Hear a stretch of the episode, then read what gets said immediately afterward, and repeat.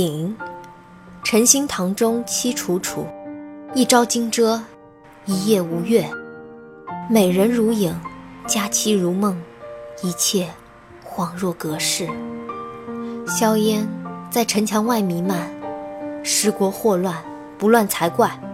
民不聊生，怨声四起，辗转反侧，无法入眠。我自凭吊，心绪怅然愁然，起身已阑，想着那个昔日躺在我身边的人儿，还会有醒来的一天吗？那些是非，那些警戒，还在脑中萦绕着，纠结着。人死不能复生，当要复生也不是不能，只是唉罢了，全当我昏说。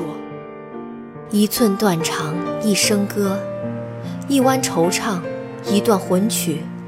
这支曲子蛊惑了多少人心，弹断了多少爱肠。我走向案前，双手摆上琴身，随着手指间沉重的旋律，缓缓悲歌起来。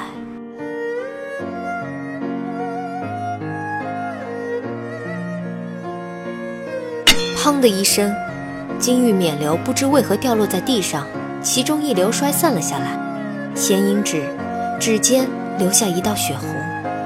我微微皱眉，眼前一个慌慌张张的大活人跪地而倒，浑身不住地发抖，正是寝宫门外把门的小太监小竹子。皇上，小的罪该万死，罪该万死。好了，你起来。看他失魂落魄的样子，我也是不忍责骂他。我疲惫地揉了揉太阳穴，问他：这三更半夜的，你来做甚？回禀皇上，门外的大臣们叫小人来报，说是求见陛下。他怯生生地站起身来，颤巍巍地伸手指了指身后的寝宫门口。月黑风高，灯火通明的晨星堂内，众卿俯首跪拜，吾皇万岁万岁万万岁！全体起立。众卿郁闷，红藕香残玉簟秋，往事知多少。小楼昨夜又东风，恰似一江春水向东流。